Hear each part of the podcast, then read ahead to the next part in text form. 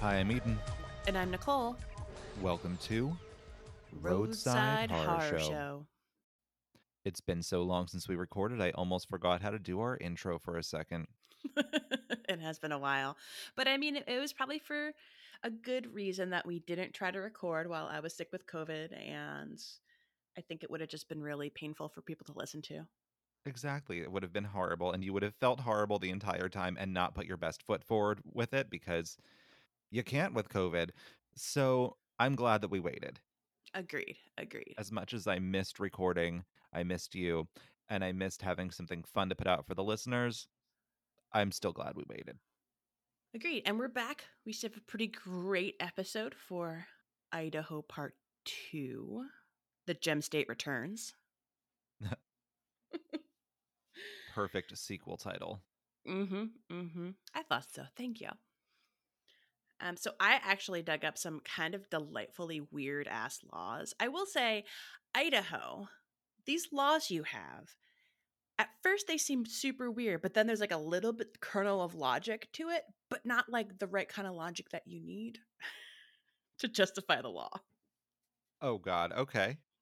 So, so it's like I can see what you were trying to do, but this is what you actually did. Exactly, exactly. But also, did you think about how this would look to other people? It's an episode of Nailed It. Uh, yeah, hundred percent. Uh, so the first law that got my attention was that musicians cannot loiter at establishments after they're finished their gig. So basically, the law says that uh, musicians have to immediately clean up and leave the bar after their set. Okay, so like if they want, you know, just to like chill at the bar afterwards, they cannot do that. Correct. They would have to take all their equipment out, leave it in the van, I assume, and then come back in for a drink. Uh, the origin be- behind this law is an attempt to stop uh, the illegal underage drinking. So the idea that you know if musicians are under the age of twenty one, uh, they can quickly get out of the bar and they don't run the risk of the temptation of boozing it up. boozing it up. Mm-hmm. Mm-hmm. Um, the next one's kind of weird, and I I have so many questions about why this is a law. And the law is you may not share your dog's kennel with them. Okay, who who is this for? I, I, it's for your dog, specifically if you live in Wallace, Idaho, where your dog has rights. And one of those rights is that they have a right to private property. So your dog cannot be forced to share its accommodations with you or anyone or anything else. Wow. Mm-hmm. Mm-hmm. I mean, it's cool that dogs have rights and all, but that's a little crazy. And I also wonder how many like I know I've heard that like saying like, "Oh, he's really in the doghouse." I'm like, is that what that phrase came from? Like people, like men actually sleeping in a doghouse? I've never actually checked for the origins of that one, but now I might have to. Yeah, but but keep in mind, it's illegal to be in the doghouse in Idaho in more than one way. So never use that phrase in front of a cop. Exactly, exactly. He was really in the doghouse. What's that? Doghouse violation. I'm gonna have to write you up. let's see let's see next up so we have definitely seen some very interesting sunday laws like the blue laws all across the country right Mm-hmm. this one i think is the funniest and it's so weird that i'm like okay but in the idaho sunday rest laws even though they have been repealed when those laws were on the books it was illegal for anyone to ride a merry-go-round on sundays Okay, i mean i think the lord likes joy and merry-go-rounds definitely bring joy that is true, and also sheer terror if you fly off. it's true, but that's half the fun, Eden. it's true. the risk of death always makes things better. I don't know about your your childhood playground, but like my childhood playground definitely did not have the nice like loamy foam that they oh, have Oh, no. today. I think I'm pretty sure mine was like wood chips, so it's Wood like not. Yeah. yes. So it's like not only are you going to possibly like crack your head on this steel freaking merry-go-round when you go flying off of it, but you're for sure gonna 100% gonna get splinters when you skid out on the wood chips. Oh, if you didn't get at least one splinter after going to the park for the day, eh, did you even go? Were you even playing? Yeah, exactly. I mean, that was part of the fun is having your mom sit there and poke at you until she got the splinter out. Good times. Good times. I remember one time after being on like a um it was like wood and metal, um, you know, like playground equipment. I like cut my knee open real big on it. Oh. I'm I probably should have had stitches, but spoiler, I did not get stitches. You're like maybe tetanus. Who knows? Exactly. you survived yes. to adulthood. You're good. Did I though? Did I really? Uh, so here's another good law that is was on the books in Idaho, but it has since been repealed, and that is that a PDA, a public display of affection, may only last 18 minutes or less. That's a long time. That is a long time. If you want to have a quickie outside, you can, I guess. right? Which is funny because the law was put into place to help with public decency and it was built around the idea of limiting the amount of time couples could kiss in public. So I, I again, again, great intention, Idaho, just not quite the best execution when you look at it cuz 18 minutes you can still, you know, that's a long time to make out with somebody. I don't That really is. I mean, maybe not for teenagers, but for like normal people, yes. True, true. I feel like this would be one of those laws where it's like the teenagers are necking at the movies again. Yeah. You gotta put a stop to this. Because I know when I was a teenager, I'd like make out with someone for like hours. So sorry, mom and dad. That's called discovering your sexuality. Exactly. no shame. Let's see what else is weird on on the books. This law is still on the books. And it's kind of odd, but whatever. So you cannot sell chickens after sundown without permission from the sheriff. That's really weird. Yeah, I have no idea what the origin story behind this particular law was. It just popped up in every article about crazy weird laws from Idaho. And the best I can surmise is this probably comes from the days when, you know, during the early old old west, I guess, and people would steal chickens after nightfall. True, I could see that. Yeah, so it's probably the idea that like you tell the sheriff, "Hey, I'm going to be selling these chickens. They're not stolen." Uh, so th- so that you don't accidentally get your customers into trouble when they just need a chicken for their dinner. Winner, winner, chicken dinner. Mm-hmm. And I swear it's legal chicken. None of those, uh, you know, fake chicken sales, counterfeit chickens, Five finger chicken discounts. Five chicken finger discounts. chicken finger discounts. Uh, I feel like you'll like this next law Eden because I immediately just pictured a very confused Dr. Dolittle. Okay. in Idaho, according to the Idaho Fish and Game Guide, you are not allowed to fish from the back of a moose. I didn't know that was an option because I have a feeling moose are generally wild animals. Yes. I mean, unless everybody in Idaho is required to have a pet moose. Did you find that law? no, I did not. I also saw another variation of this that says you're not allowed to fish from the back of a camel. And then I did a little bit more digging, and it's not really some crazy ass Dr. Dolittle type person who's talking and walking with the animals. It's a law that basically says you can't fish from the back of any animal. So that would include like horses or, or burros or whatever else you could be possibly riding. Did you say camel? Yeah, camel. Yeah. Is Idaho in Africa? No, nor, nor, nor any place where camels are indigenous. No. So That's really weird. yeah. It's like, are you suddenly transported to Africa when you go into the state of Idaho? Like, what is going on?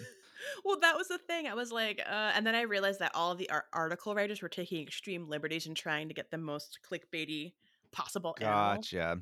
That happens. That's like the internet to a T. Yes, exactly. But yeah, so no fishing from the back of any animal in Idaho, which I guess means you got to stay on your own two goddamn feet to fish. Thank I re- remember seeing this like article that was very clickbaity that was like, you know, 20 actors and actresses that you didn't know were transgender and it had a big picture of Julia Stiles on it and I was like, "What?" So of course I clicked it and she was not on the list. I'm like, "I know who Laverne Cox is. I know who this person is. I know who that person is. Don't even know you." And then like, you know, I was like, "She's not on this list at all." So, okay, clickbait. They gotcha. It was like her and like Jonathan Taylor Thomas or something. and I was like, well, I haven't seen him in a while. oh my god, that's amazing. You're like, are they the same person? Shit. uh, all right, I have a couple more. I have a couple more laws for you. Now that I am picturing JTT and Julia Stiles as the same person, and I really want to see that that hilarious Lifetime movie. That's going to be the next body swap movie. Yes. So they have a lot of hunting laws, just like they have a lot of laws around game game fishing and things like that in Idaho. And part of it is to make sure that animals are being hunted humanely and safely. So this is a really big law that is illegal to hunt any animal by shooting it from a moving helicopter, a jetpack, a tank, or any other motorized or airborne vehicle. Holy shit, I didn't know that I had the option of hunting in a tank around these parts. So. Neither did I. I'm like a tank. I'm like, whoa, what are they I selling at the Army Navy now. store? Seriously. Uh, it's also illegal to use motor vehicles to stir up animals uh, or use remote vehicles like drones to hunt or locate animals for hunting. which- Interesting. I personally appreciate that law because I definitely know it's really annoying in certain parts of the country that I've been in, especially like when it's late at night and it's rural and you just see like guys driving around on pickup trucks like shining lights into the woods. Oh yeah, like, that sucks. I hate that because it's like I've definitely had that experience where I've been driving in the opposite direction and like they basically blinded me and I'm like, you're a jerk and I hope you catch no animals and I hope you crash because that's just Exactly. like you're you're not even like really hunting at that point, in my opinion. Uh, this next law is right up our alley, Eden. I just want you to know that if we ever get involved in a Donner Party like incident in Idaho, it's gonna be okay if we eat people. Oh my god. Yes. Legalize cannibalism. Let's put it this way cannibalism is mostly illegal in Idaho unless there's extenuating circumstances. Oh wow. Well, You can No. argue that until like, you know, the cows come home. But Yep, also don't hunt from those cows. yes, don't hunt those cows from your car. Um, but yeah, I thought that was hilarious. It's mostly illegal.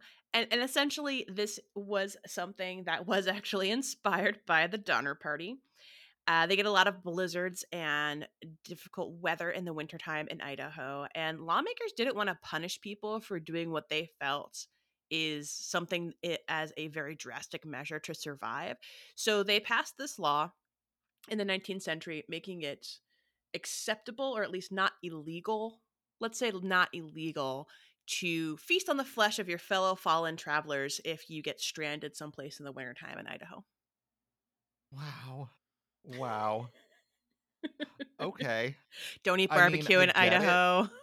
I get it, but now I'm never going to Idaho. Never eat the barbecue there, Eden. Never. Oh man. uh, this next law, which is like I think one of my favorites that I've come across because it's something that as a woman, um, always makes me feel like I'm trapped in big in in in 1984, like Big Brother's like the idea of like you know. Big Brother controlling your reactions to things. And also, it's just plain rude and it really grinds on me when someone says, Hey, smile. You should smile more. Smile. Oh, I hate that. mm-hmm. Well, you'd really hate the fact that in Pocatello Idaho, there is a law called the Smile Ordinance. And that law says, quote, it is prohibited for pedestrians mot- and motorists to display frowns, grimaces, scowls, threatening and glowering looks, gloomy and depressed facial appearances, generally all of which reflect unfavorably upon the city's reputation while in public. I'm I'm never going there because I have a major case of resting bitch face.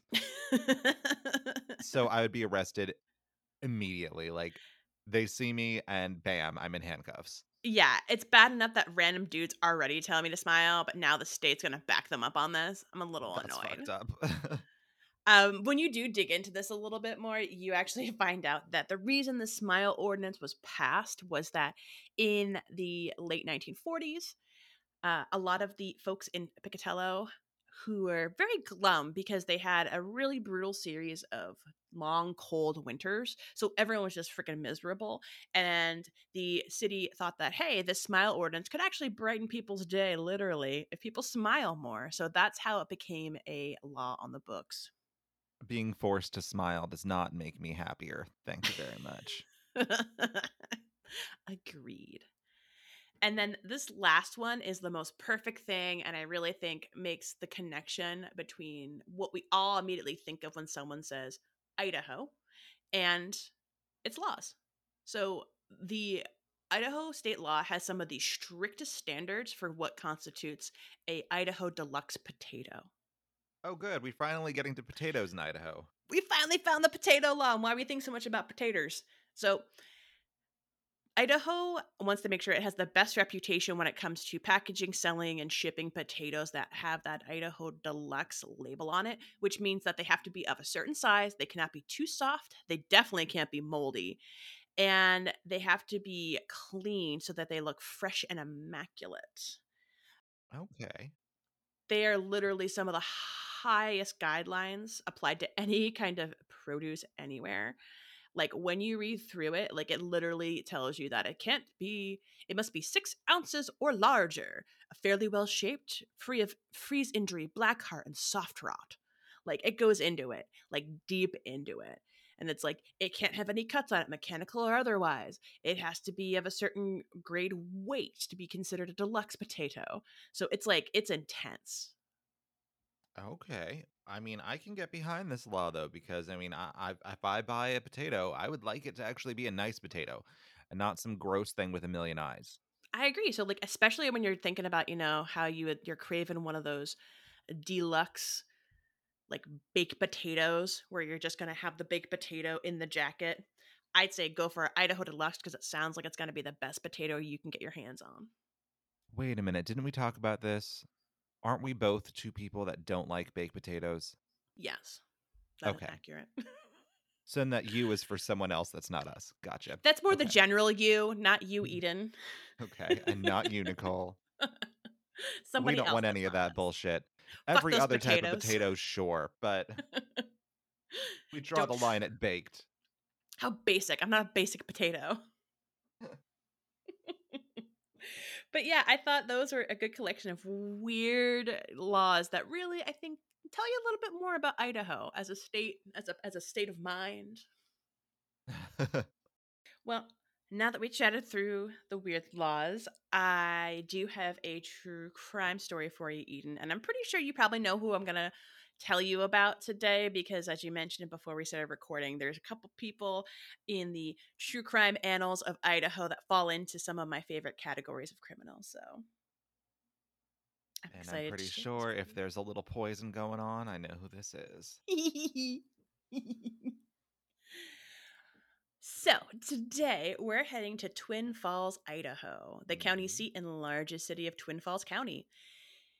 It's in the Magic Valley region, and it's the largest city in a 100 mile radius, which also makes it the regional commercial center for most of south central Idaho and even northeastern Nevada. It's also the seventh largest city in the state of Idaho and one of the state's fastest growing cities. Located on a broad plain at the south rim of the Snake River Canyon, the area is one of the oldest for human activity in North America, actually, and has long been inhabited by the Northern Shoshone and Bannock tribes. Though Twin Falls is located along the Oregon Trail, the first permanent settlement there wasn't established until 1864 when a stagecoach stop led to the building of a town. By 1890, there was a handful of successful agricultural operations in that area of the Snake River Canyon. Twin Falls was founded as a city in 1904. They planned the city pretty well. It was designed actually by celebrated Franco American architect Emmanuel Louise Masquet Ray. I hope I'm pronouncing that right. It sounds very French. It is definitely very French. and maybe it's Emmanuel Louis Masquet. That But sounds the- good. Thank you. We'll go with it. And as they were going through and selling the lots in the town, they used the proceeds towards the construction of additional irrigation canals to make sure that the city didn't flood and also that its agricultural community could continue to grow. It was officially incorporated on April 12th, 1905. Now, the city was named for a nearby waterfall on the Snake River, also called Twin Falls. There are tons of waterfalls in this area of the Snake River Canyon. So, Twin Falls is just one of many, by the way. In 1907, Twin Falls, the town, became the seat of the newly formed Twin Falls County. The original town site was a planned community, like I mentioned, and it also had a really unique design. It was laid out on a northeast to southwest and northwest to southwest road grid. The reason that this was laid out in such a manner was reportedly because it was done to allow sunlight to come into every room in the town at some point during the day. The south the northwest to southeast roads were numbered and called avenues, while the northeast to southwest roads were numbered and called streets. Only two central exactly. Only two central streets, the northwest to southeast Main Avenue and the northeast to southwest Shoshone Street were named. So everything else was numbered. Now, this kind of created a unique situation around how to explain to get to different locations and addresses within the city. Oftentimes, you would hear things like, it's on the corner of 3rd and 3rd. Oh, that's not confusing for anyone. Nope, nope. So you couldn't say it's on 6th and 4th because you didn't know if you're talking about 6th Avenue or 6th Street or 4th Avenue or 4th Street. Needless to say, by 2003, the residents of Twin Falls were like, we need a better system, please. it's so confusing to get around and deliver mail here. well, I mean, that was also annoying in Bethlehem because Yes. there's Third Street and there's Third Avenue. So which one is it? At least there's name streets in between them, though. That's true. That is true. So now, if you do visit Twin Falls, all the streets have been renamed to alleviate some of the confusion around the numbered streets being avenues or streets. So you should be good.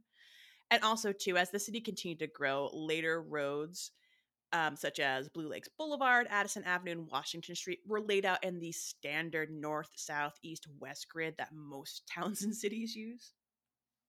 Twin Falls became a major regional economic center that served the agricultural industry, and it continues to hold that role today. The city has become a processing center mostly for agricultural commodities, the largest ones being beans, potatoes, and sugar beets.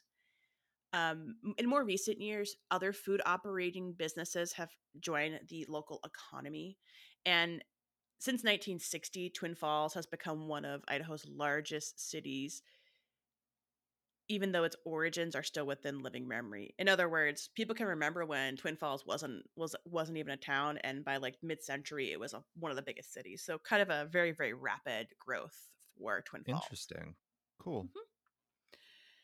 Uh, it became the national center, center of attention, though, in September of 1974 when Daredevil Evel Knievel attempted to jump the Snake River Canyon on a specially modified rocket motorcycle. Oh, fun.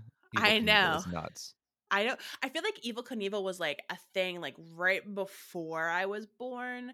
So yeah. like my brothers definitely had like the Evel Knievel dolls and stuff, and I'm like, who is this weirdo? Pretty much. but in September of 1974, millions of Americans watched on closed circuit television on a Sunday afternoon when Knievel attempted this insane jump over the Snake River Valley. Unfortunately, it failed because there were really high winds that day, and part of his jump involved a parachute, which actually deployed prematurely. So Evel Knievel did not make the jump across the canyon. oh, that's Yeah. not good. I mean, he had a parachute, so like he survived and all that stuff, but still, rocket bike, no more. During the last quarter of the 20th century, uh, the diversification of the agricultural econ- economy around the city allowed it to continue to grow. Uh, other major employers that call Twin Falls home include computer maker Dell, Galbana, Jayco, which is a recreational vehicle manufacturer. Twin Falls is also quite multicultural, thanks in large part to a refugee center that was opened by the College of Southern Idaho since 1995. Significant numbers of people from Bosnia Herzegovina, the former Soviet Union, and other areas have settled in Twin Falls. I'm so proud of you for this, by the way, because I would have said Twin Peaks at least 12 times by now. well, I typed Twin Falls so many times. It's in there, it's burned in there. Um, I did discover that Twin Falls has some fun, notable residents, including W. Mark Felt, aka Deep Throat from the Watergate scandal. He grew up ah, in Twin Falls. Actress Christina Hendricks, whose credits include Joan Holloway Harris on Mad Men and Beth Boland on Good Girls. yay. And of course, the subject of my story today, the notorious Lyda Southard, aka Flypaper Li- Lyda, aka Lady Bluebeard. Lady Bluebeard. Yes, that's the name that I know. Yes. I'm so happy that you're doing this one. Me too. I was like thinking, I'm like, it's been ages since I've done a Lady Poisoner, so I was really delighted to find a, a West Coast or Western American Lady Poisoner. I saw that story when I was looking through, you know, stories for Idaho, and I was like, this one seems cool, but I think Nicole's gonna really like this one, so I want her to do it. Thanks, Eden. I did really like it, and I'm excited to share you share the details with you. And it's perfect for my story too. So Yes, awesome. So, Lyda Southard was born Lyda Ann May Trueblood on October 16th, 1892, in Keytesville, Missouri, which is about 60 miles northeast of Kansas City. The Trueblood family moved to Twin Falls, Idaho in 1906, so right after the city was incorporated. At the age of 19, Lyda married Robert Dooley, and the couple moved into his brother Ed's ranch outside of Twin Falls, Idaho. Things started out great for the couple. Soon they welcomed a daughter, Lorraine, in 1914, about two years after they had been married. The very next year, however, things went bad. Lorraine died unexpectedly before reaching her second birthday. Lyda insisted that little Lorraine died from drinking water from a dirty well on the ranch. Later that year in August, Ed Dooley died from what was at the time rumored to be ptomaine poisoning. what the heck is that? So, ptomaine poisoning is now today known as food poisoning. It was like an old timey term for it. Oh, okay. So, basically, he got sick shortly after eating and then passed away. But nothing to see here. Ignore ignore the obvious for now. Then a few short months later, on October 12th, 1915, her husband Robert Dooley became ill and died of what the local doctor thought was typhoid fever. Two years later, though, Lyda, who is by all accounts a very attractive young widow, married husband number two, William G. McHaffie, in June of 1917. A year later, McAfee suddenly became ill and died in October of 1918. His death certificate states that the cause of death was influenza and diphtheria.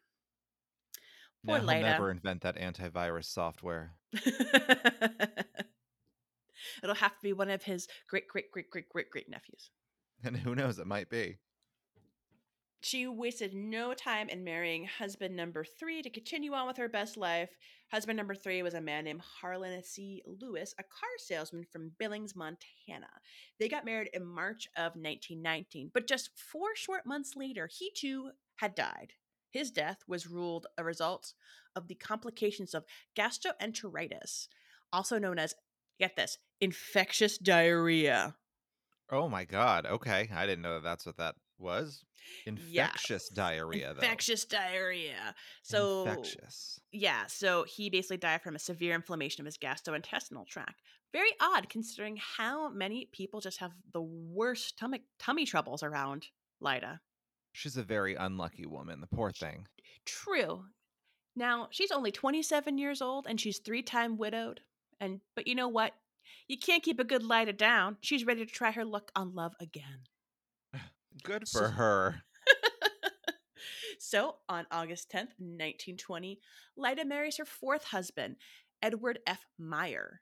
He was a ranch foreman in Pocatello, Idaho.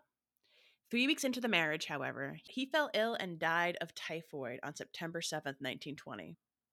Not even a whole month. Oh my god, she works quick. Or I mean, people just die at quick rates around her. Such tragedy. Such tragedy. Now, all of these deaths, you think, hmm, someone should probably notice something. Well, since she had moved back to Idaho, this series of dead husbands sparked the attention of Earl Dooley, who was a relative of her first husband, Robert. Earl was a chemist in Twin Falls, and he began to study the deaths of the people who surrounded Lyda's life. Earl Dooley had just seen Edward Meyer at his home days before he died, and Edward looked very ill. Dooley immediately went back to Meyer's home after he found out that he had passed away. And while he was there, he decided to scrape up dirt from the exact spot where he had seen Meyer standing and took it back to his lab to test it. After he analyzed it, he found that there were quite a bit of arsenic in the sample. Hmm. Yeah. Gee. Wonder what's happening. to be sure, Earl Dooley decided to ask a physician, Dr. Hal Byler, and a fellow chemist, Edward Rodendeck, to check his work just to make sure that it was valid. So the two men agreed to do independent studies of Dooley's initial findings. And both of them concluded that there was arsenic. They concluded that Meyer had been killed by arsenic poisoning and felt that this could also be the cause of death of some of Lyda's other husbands, but they wouldn't know without further investigation. Earl Dooley notified authorities about his findings, and shortly the bodies of Lyda's three other husbands, brother in law, and her daughter were all exhumed to be tested. And they did find traces of arsenic in some of the bodies, while the others were suspected of arsenic poisoning, but it was difficult to tell if that truly was the cause of death because the bodies were too deteriorated. And a little bit of arsenic is good for you, like, you know, a thimbleful or so. A thimbleful or so, you know, just a thimbleful. I'll never forget that story. Or the one, whoever else you did that I think was also a poisoner who pretended to be her own twin. Mm, mm-hmm. Mm-hmm. Yes. That was the modern one where it was like a soap opera. Yes, that was nuts. I loved every minute of that one. Like all poisoners, authorities realize we got to search her home because I'm sure there's going to be like a large bottle of arsenic in the corner or something because that's what always happens, right? Exactly. It's hiding in plain sight. Well, speaking of hiding in plain sight, the interesting thing is that when the police went to Lyda's house, they didn't find any like boxes of rat poison or bottles of arsenic. What they found instead was massive quantities of roll flypaper. Flypaper? Yes. So I don't know if you caught it in my intro, but she's also known as Lady Bluebeard or Flypaper Lyda. So Oh. when the authorities searched her home, they found just like tons and tons of this rolled flypaper, and they also found these large water barrels. And they discovered that the flypaper was soaking in some flypaper was soaking in this water. And essentially, what Lyda was doing, or they theorized what Lyda was doing, was instead of buying arsenic or rat poison or something that could tie her to the poisoning, she would just buy flypaper and then soak it to extract the arsenic on the flypaper. Oh my god. Okay. Well, I mean I don't want to say that I'm proud of her because I'm not. She's a terrible person. But that is very very smart. right you can you can ex- respect the deviousness of that Exactly. Yes. so now authorities had the means and they had the bodies now they just needed to find a motive and they found it pretty easily after searching through the records of the idaho state life insurance company turns out all four of lyda's husbands had life insurance policies and Lyda, surprise, surprise, was listed as the main beneficiary for each of the policies. So her first husband, Robert, had a life insurance policy of almost 5000 Her next husband, 500 Harlan Lewis then had 3000 and then her last husband Edward Meyer had a $10,000 policy. Man, So- she's not even trying to hide it anymore. Mm-mm. Now, when the authorities looked around to arrest Lyda, they unfortunately were out of luck. She quickly realized that as soon as they started exhuming the bodies of her family, that she would be found out. So she hightailed it.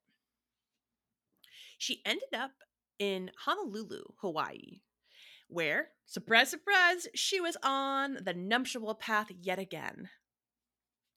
This time, husband number not five. surprising. Right? this husband, number five, if you're keeping count, was a Navy petty officer named Paul Southard.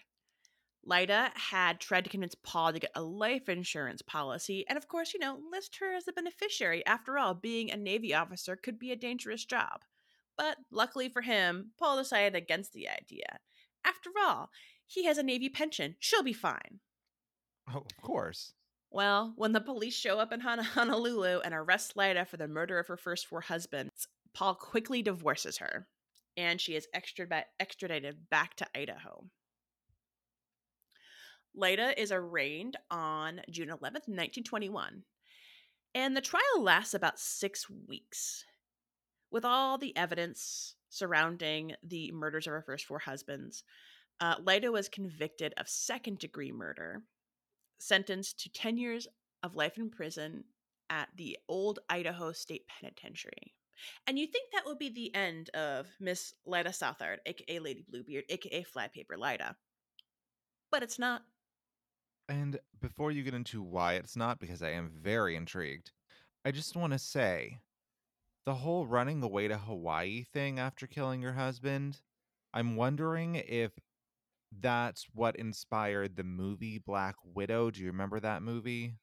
Is that the one? Is that Geena Davis in it? Um, I might not be thinking Deborah about. Winger and Oh. somebody. No, I don't think I know that movie. Okay, because after she kills one of her husbands, she runs off to Hawaii and has this brand new life. I mean, if you're gonna flee, it's not a bad place to flee to.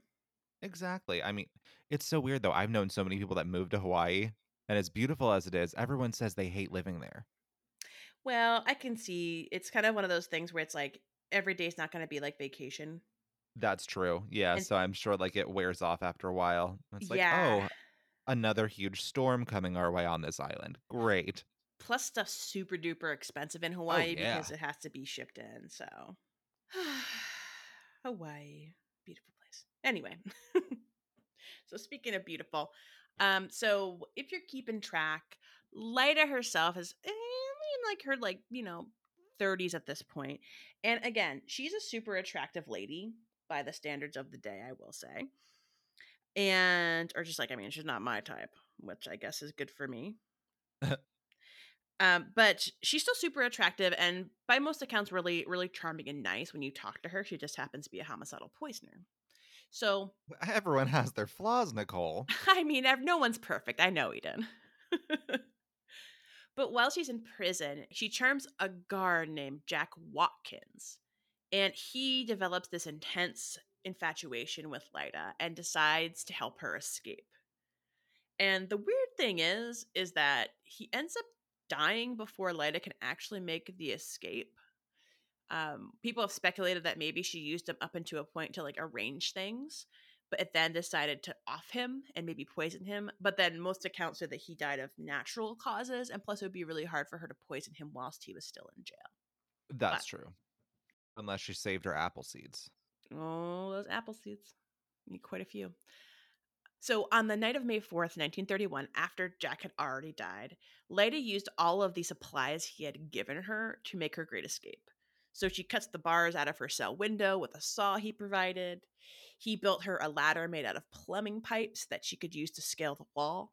And he also provided a rope of torn blankets so that once she had scaled the wall using the pipe ladder, she could very easily reach the ground without twisting her ankle. How considerate. Such a sweet, sweet, dead, dead man. Yes. so, using all of these beloved gifts from her bow, Lyda makes her great escape. Once she's over the prison wall, turns out she has another guy waiting for her. Lyda, really? mm-hmm. Listen, she's very charming and very pretty, and she doesn't mind a bad boy. I mean, we all have a secret thing for bad boys, don't we? I mean, perhaps, perhaps.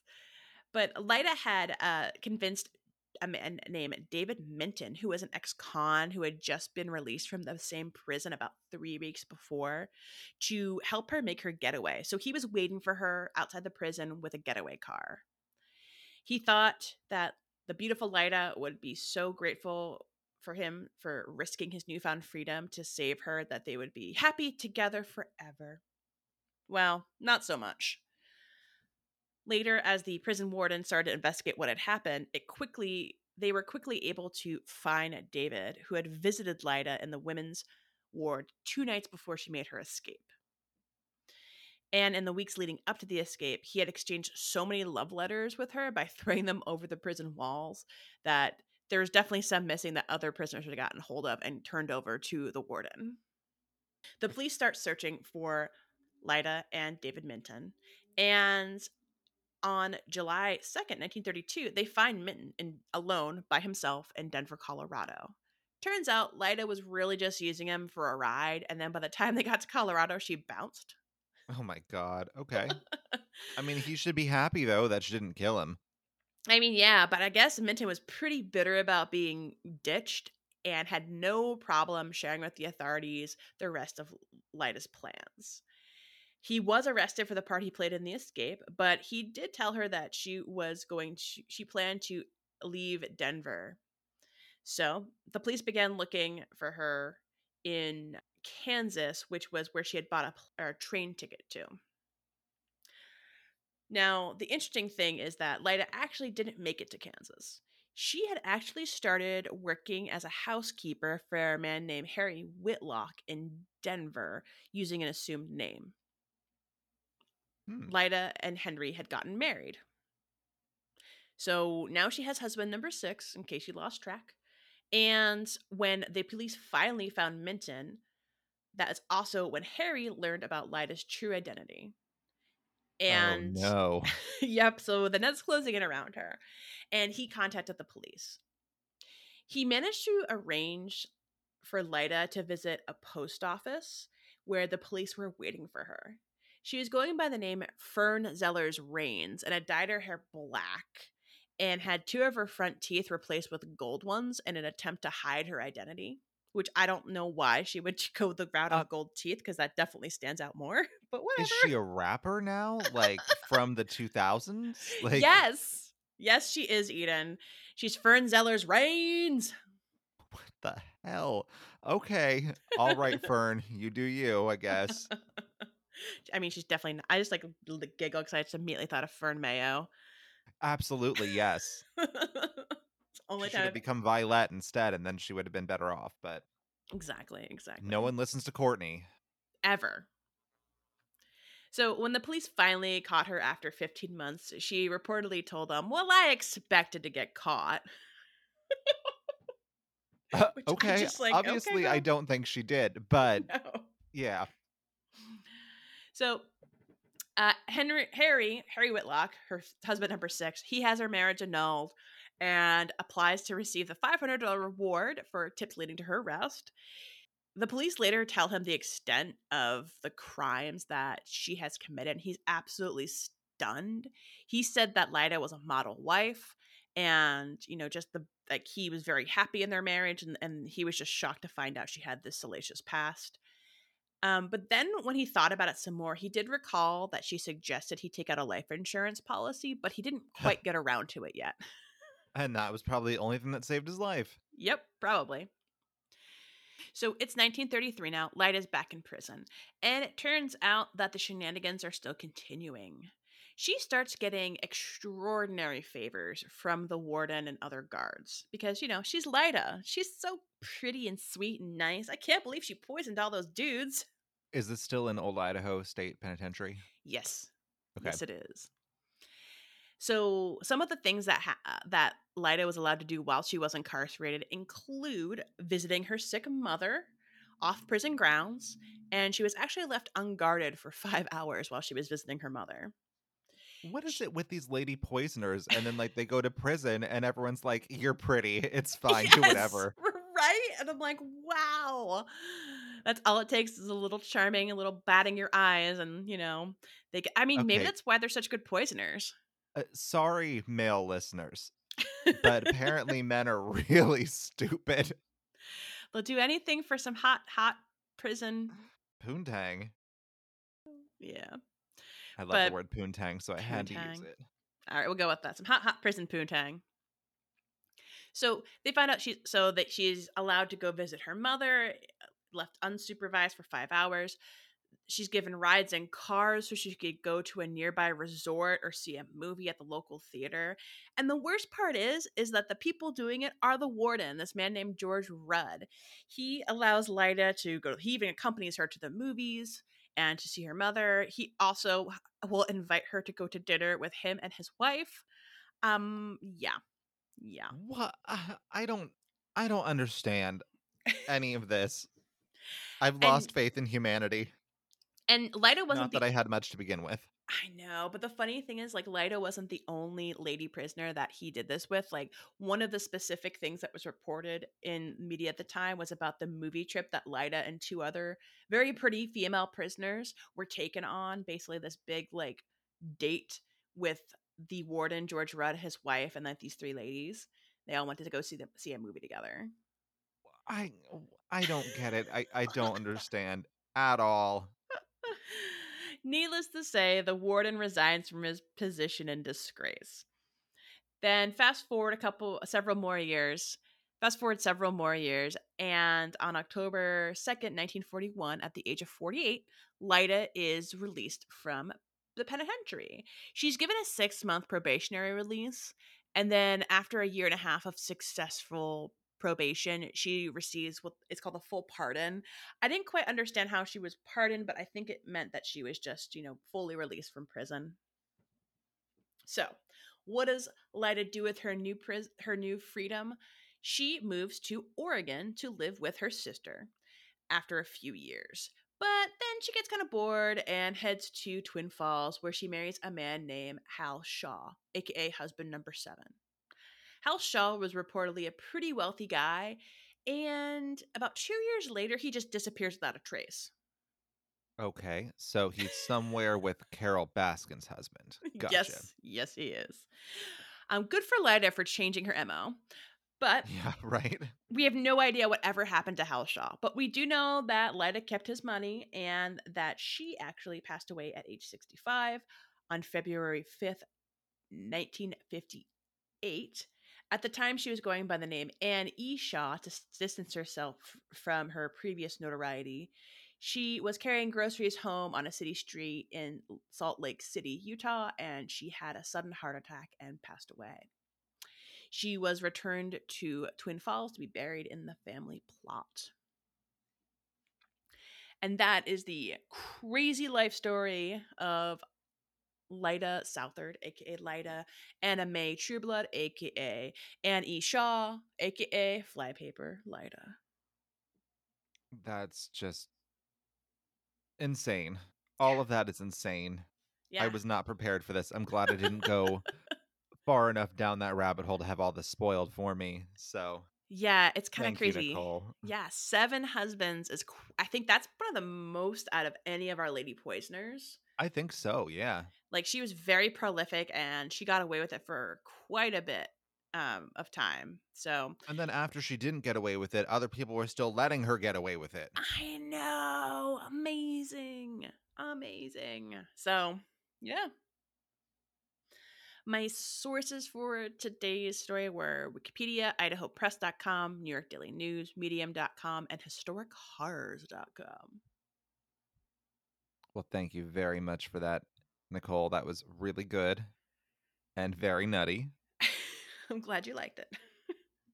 And now we need a little air conditioning break, and then we'll be right back with the news and my story. See you then. And we're back. And I do have a fun news story for you since I didn't have one last time I recorded. Yay! This one comes from AP News, And the headline is Sheriff. Woman intent on revenge set fire to wrong house. wow. Okay, calm down, Lisa Left Eye Lopes. Come on. So it says a North Carolina woman apparently seeking revenge on her ex boyfriend tried to set fire to a house owned by someone else, according to a sheriff's office.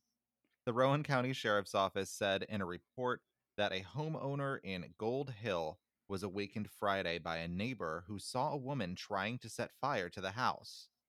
There were bundles of wood and a fire on the front porch, and deputies found a jug of oil that they say was used to start the fire. Okay. As the homeowner went to get a garden hose, he saw burning pieces of wood around a propane tank.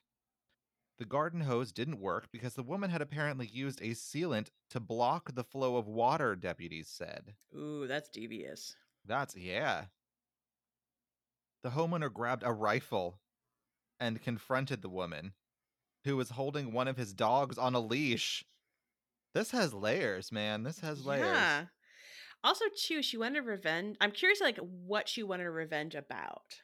I, he probably cheated. I'm I'm almost certain. But, But it's like you don't know what his house looked like. Like, bitch, that's not somebody Yeah. you need to get revenge on. how? Yeah, I mean, how doesn't she know? Unless it's like the whole row of houses like in that area all look the same. But then still, I think you would still know his address. I know, I know. With law enforcement and emergency personnel approaching, the woman drove off, the sheriff's office reported.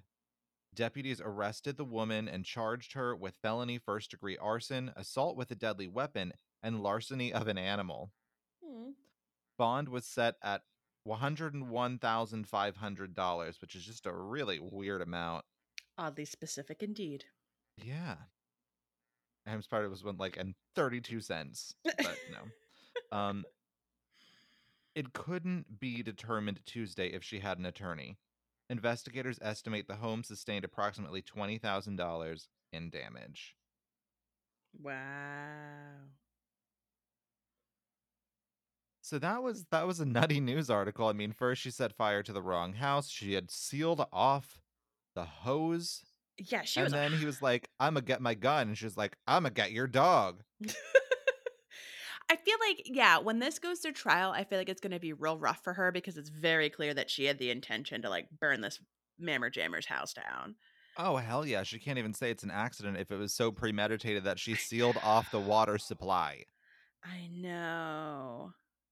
The dog piece though is awesome. I'm like, mm mm, mm mm. Like what the hell? Yeah, she ended up kidnapping his freaking dog. Then Like that's get real away. dark, girl. That's real dark. yeah, don't bring animals into this shit, okay? But also, who hurt you? Cause Yeah, you've got some issues, man. right? Oh my god. Ugh. Where? Wait. Say where this was again. Was it? It was Uh, hold on, let me look. South Carolina.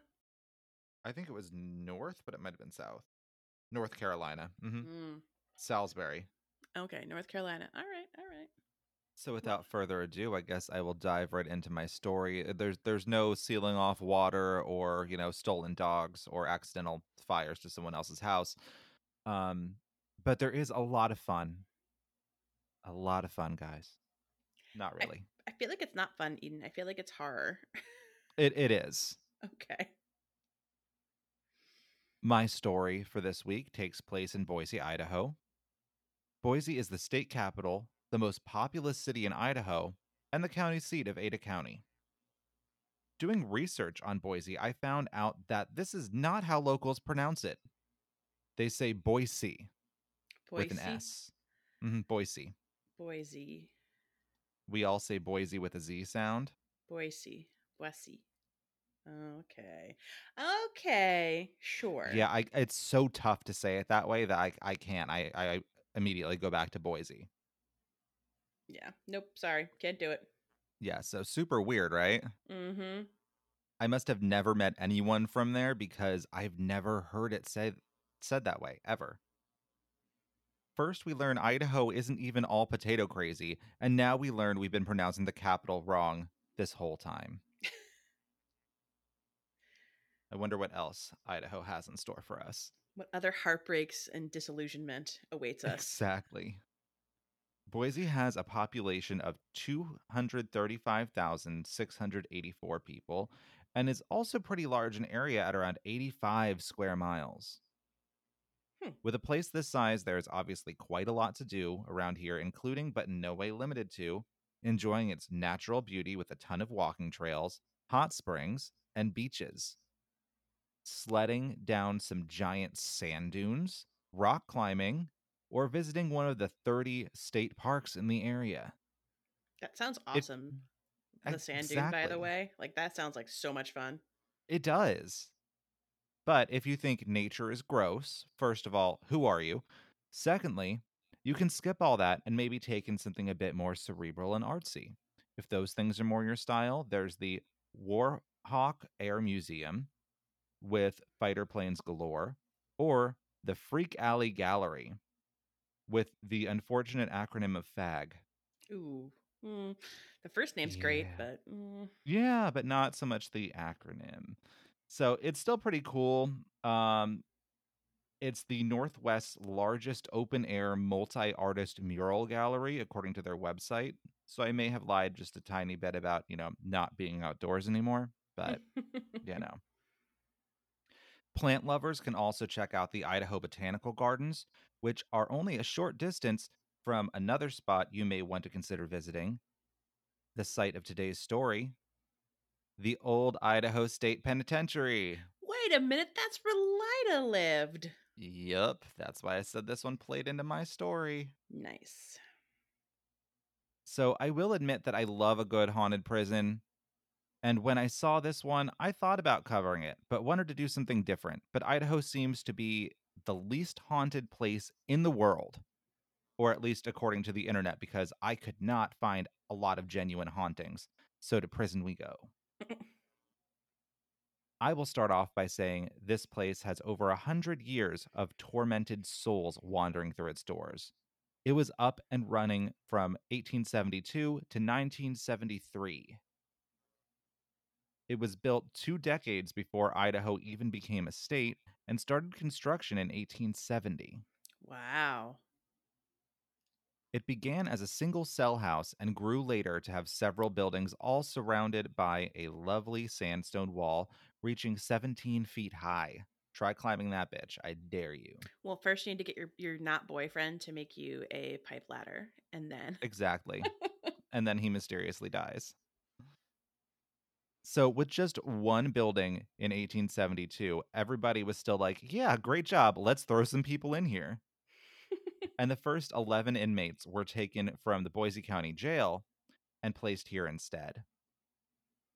By the 1930s, this original structure was no longer being used to house prisoners and instead was turned into a chapel before coming to a horrible end in 1973 when it burned down during a prison riot, which I will discuss a little later. Yikes. A new cell house was made up of three tiers of 42 steel cells, with the third tier being death row. One of the most interesting things I found about this place is that it has a rose garden in it now.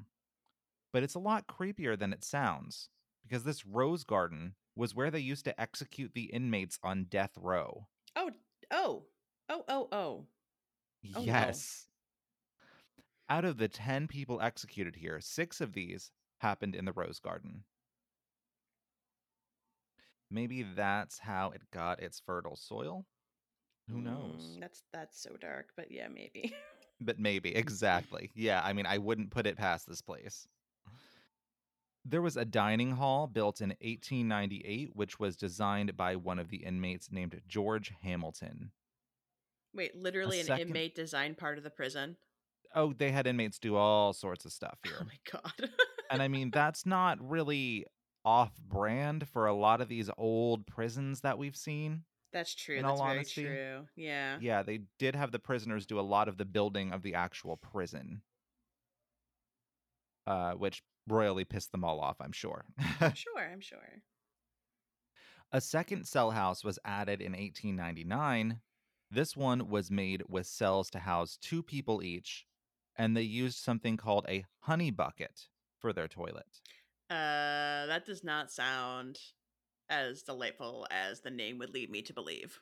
No, it's something very gross. I saw pictures. It is literally a bucket like those orange ones that you can get at Home Depot Mm-hmm. with a plastic toilet seat over it and a trash bag inside.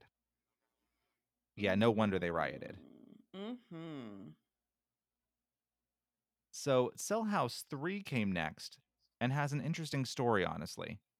It was built in 1899 as well, and as you will see, because there is a pattern of shittiness, this place was eventually condemned and no one could live in it anymore. In 1921, it was converted into a shoe factory because for profit prisons are fun like that. Who doesn't love a little slave labor? Exactly. Oh yeah, the slaves. Yeah, pretty much. I mean, everyone else is just like free labor. Cool. Um, but yeah, remember that last one that I did where they made t-shirts and bed sheets? Yeah. So yeah, still again, not far off brand for these types these types of prisons. By 1928, they made it into a cell house again, and this next part is a positive, but still speaks way more to the negative of this place, since this is now 1928, and this is the first cell house to have indoor plumbing. Oh, no more honey buckets. For this place, at least, this part of the prison. The rest of them, you're going to honey bucket away. It took them until 1920 to actually build a separate space for the female prisoners, who oh. were up until this point sharing space with the male prisoners. As you could guess, there was, you know, a lot of bad shit going on because of this, and they were forced to create the women's cells instead. Well, that I think explains a little bit about uh, some of the advantages, maybe that. Oh no, 1921. I guess Lyda hadn't quite landed there just yet. Not there yet. And there's also um a little something else. So in 1908 they had a tempor they had temporarily given women their own space Mhm. inside the old warden's house. That. Mm, mm, I don't know if the warden was still living there. I hope not because that sounds shady. Mm-hmm. Sounds like a warden's brothel. Yeah, maybe it was that same warden.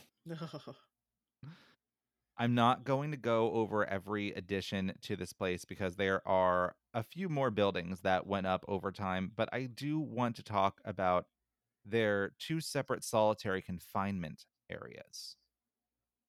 The first was built in 1920 and was called the Cooler. And although it was supposed to be solitary, hence the name, they usually held four to six men in one solitary confinement cell. uh, so that sounds like a sort of a survival of the fittest murder cell. Honestly, I just I Oh. don't. Oh, Yeah, I mean, I would imagine so. I didn't find any documented cases, but I can guarantee pretty much that something happened in those cells that was not good. Yeah, that sounds very terrifying. And then they were buried in the rose garden and no one was the wiser. But those roses, gorgeous, Beautiful. gorgeous. Yeah, they they remedied this in 1926 when they made their new solitary confinement area, which was called Siberia. And they were uh, 12 three by eight cells, and they only kept one person in these at a time, thankfully. Okay. Now, I want to get into the conditions here in greater detail because, like I said, they are not great. Let's start with that sandstone wall. Sandstone was used because it was durable and cheap. So, the best of both worlds. But it acted as a strong insulator, and in summer would hold in all that heat, and in winter would make it freezing cold. Ugh. Sandstone, don't use it. Mm-mm. Due to the fact that there was no indoor plumbing in this place for a lot of its history, this led to some very unsanitary conditions and spread a lot of disease from fecal contamination. Also, this place was not well ventilated, so that didn't help either. So, I mean, just like imagine that for a second. You are in this place, it's like a million degrees outside, therefore, it's a million degrees inside because of this insulation wall that they made. And all you're smelling all day is your shit in a honey bucket. Mm. Yeah. The guards were said to be violent here as well, so that just added to the fun a great deal. Hooray!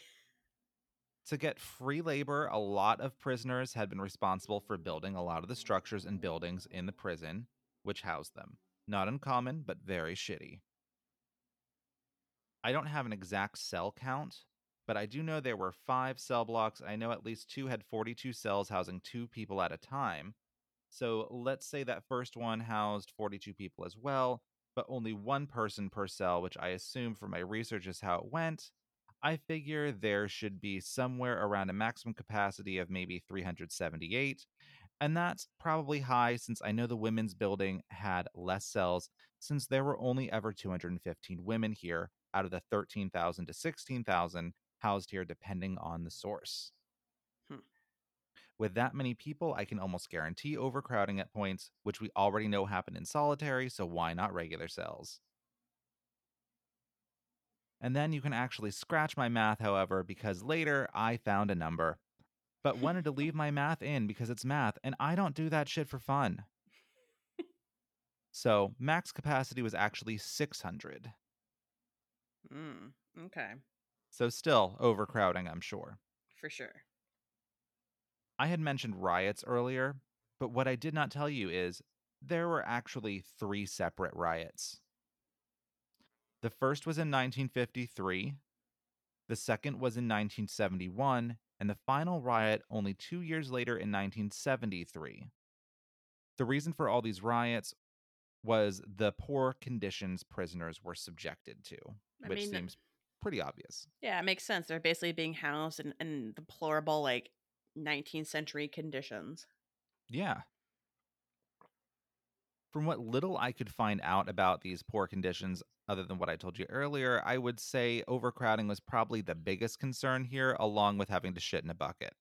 yeah. Um, the place was not very clean and did have disease outbreaks, which were not uncommon. Uh, I did not find much about the riots themselves, but I do know the prisoners burnt a bunch of buildings to the ground, and most of this happened in 1973. okay. In 1971, they burnt the wrong building to the ground. No, I'm joking. Um, in 1971, they burnt down the hospital, or at this point, it would have been the social services office. Yikes. Uh, in 1973, they burnt down the chapel, the dining hall, and Cell House too. After the riots left this place in such a messy state, they transported the remaining prisoners to a prison south of Boise, which was a lot more modern. I'm sure there were more famous criminals that stayed here, as this was a frontier prison of the Wild West. But there are three that stick out. First is Harry Orchard, who assassinated Frank Steunenberg. Uh, he was a mayor. Uh, and the second is Lyda Southard, who was dubbed Lady Bluebeard, among others, as Nicole wonderfully told us. And she just kept killing her husbands for insurance money. It's very strange, though, because Wikipedia says that her victims are one to six. It didn't say the exact number, it's just like one to six victims. Very weird. that kind of makes sense because there were, even though she had seven husbands, there were a few that got away. Like, I think two of them got away. Yeah, it, like some of them, they were just like, we don't necessarily know that this is the cause, even though obviously it was. Uh, the last is Raymond Allen Snowden, who was only convicted of one murder of a mother of two children, but was dubbed Idaho's Jack the Ripper. What? Yeah, I didn't really get into his story. Um, but I think it's something that I am going to check out on my own at some point just to see. I mean, if he only was convicted of one murder, like, you know, I mean, he could have done like a million of them and they only got him on one. Who knows? But after closing in 1973, the old Idaho State Penitentiary was added to the National Register of Historic Places and is now a museum and historical society.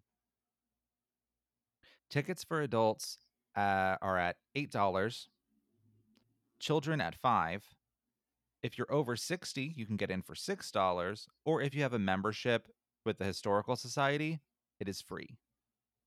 Hmm. So if you like visiting historical locations and think you'll go a lot, I highly recommend a membership to the Historical Society.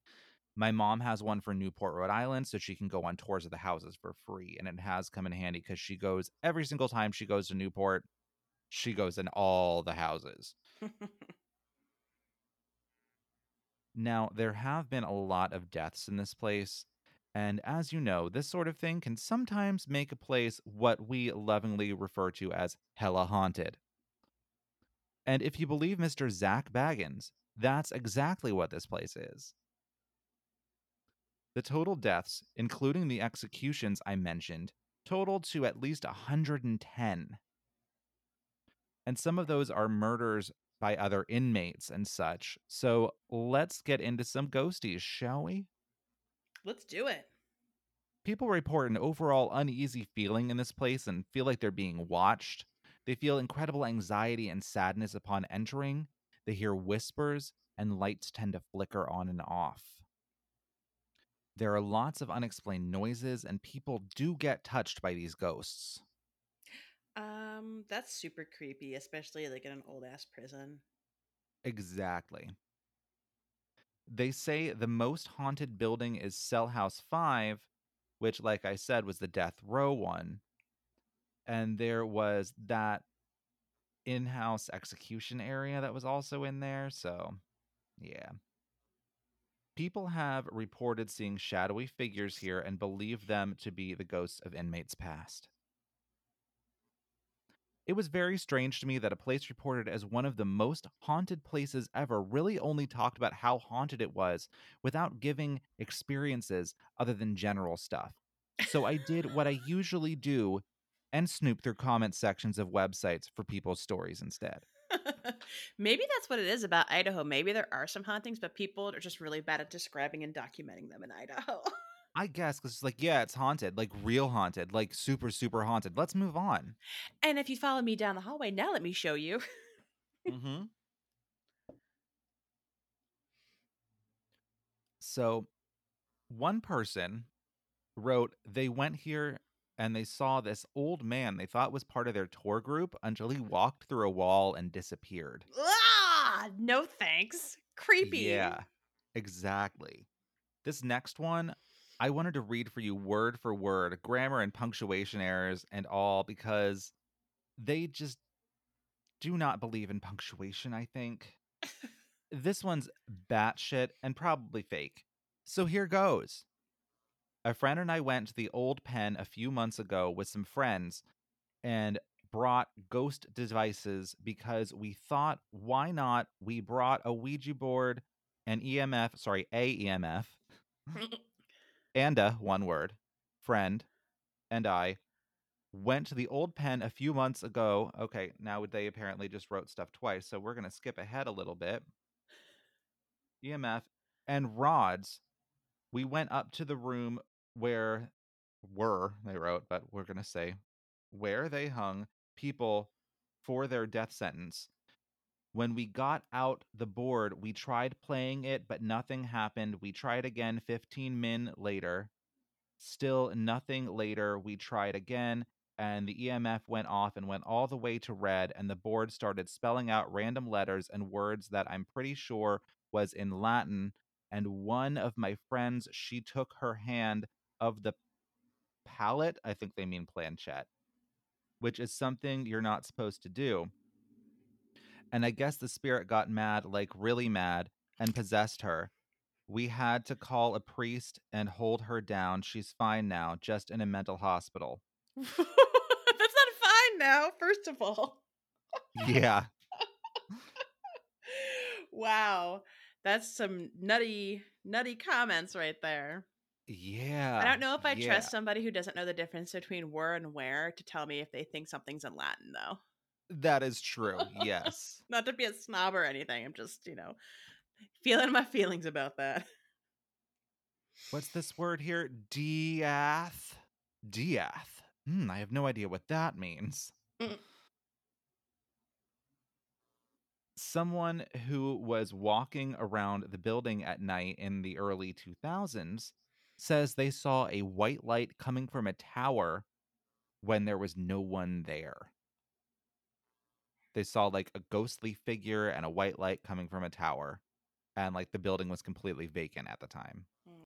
These were actually the only stories that I could really find online, which shocked me until I found another website listing the TV shows that have covered this place because I thought maybe they would list some of the ghosts or fun other stuff. But no, Uh, they were even more helpful and told me that the first show to do this place and bring it to prominence was Ghost Adventures, who caught, and I quote, a ton of paranormal activity. well, they caught a ton. So, if you guys have been here and want to share some stories, please feel free. Unfortunately, I could not find more than this, but I'm sure Zak will love to tell us all about his stuff. I was not renting another Ghost Adventures episode. I cannot do it. I cannot put myself through that. I do not need that negativity in my life. So, Nicole, would you like to visit Bagans Land? Oops, I mean Old Idaho State Penitentiary? I mean, uh, I do love an old pen. So, probably, especially because I feel like it's it's also a little bit of a time capsule of like the old west a little bit. But man, Yeah, I mean, definitely. man, man, man. I feel like there's something about like the state of our prisons. Like I don't know too much about the history of prisons in this country in like the 20th century, but uh, man, it's like a scary time to go to prison anytime between like 1960 and like 2000. Yep. I don't know. Definitely. I mean, there's a lot of nutty stuff that went on in prisons.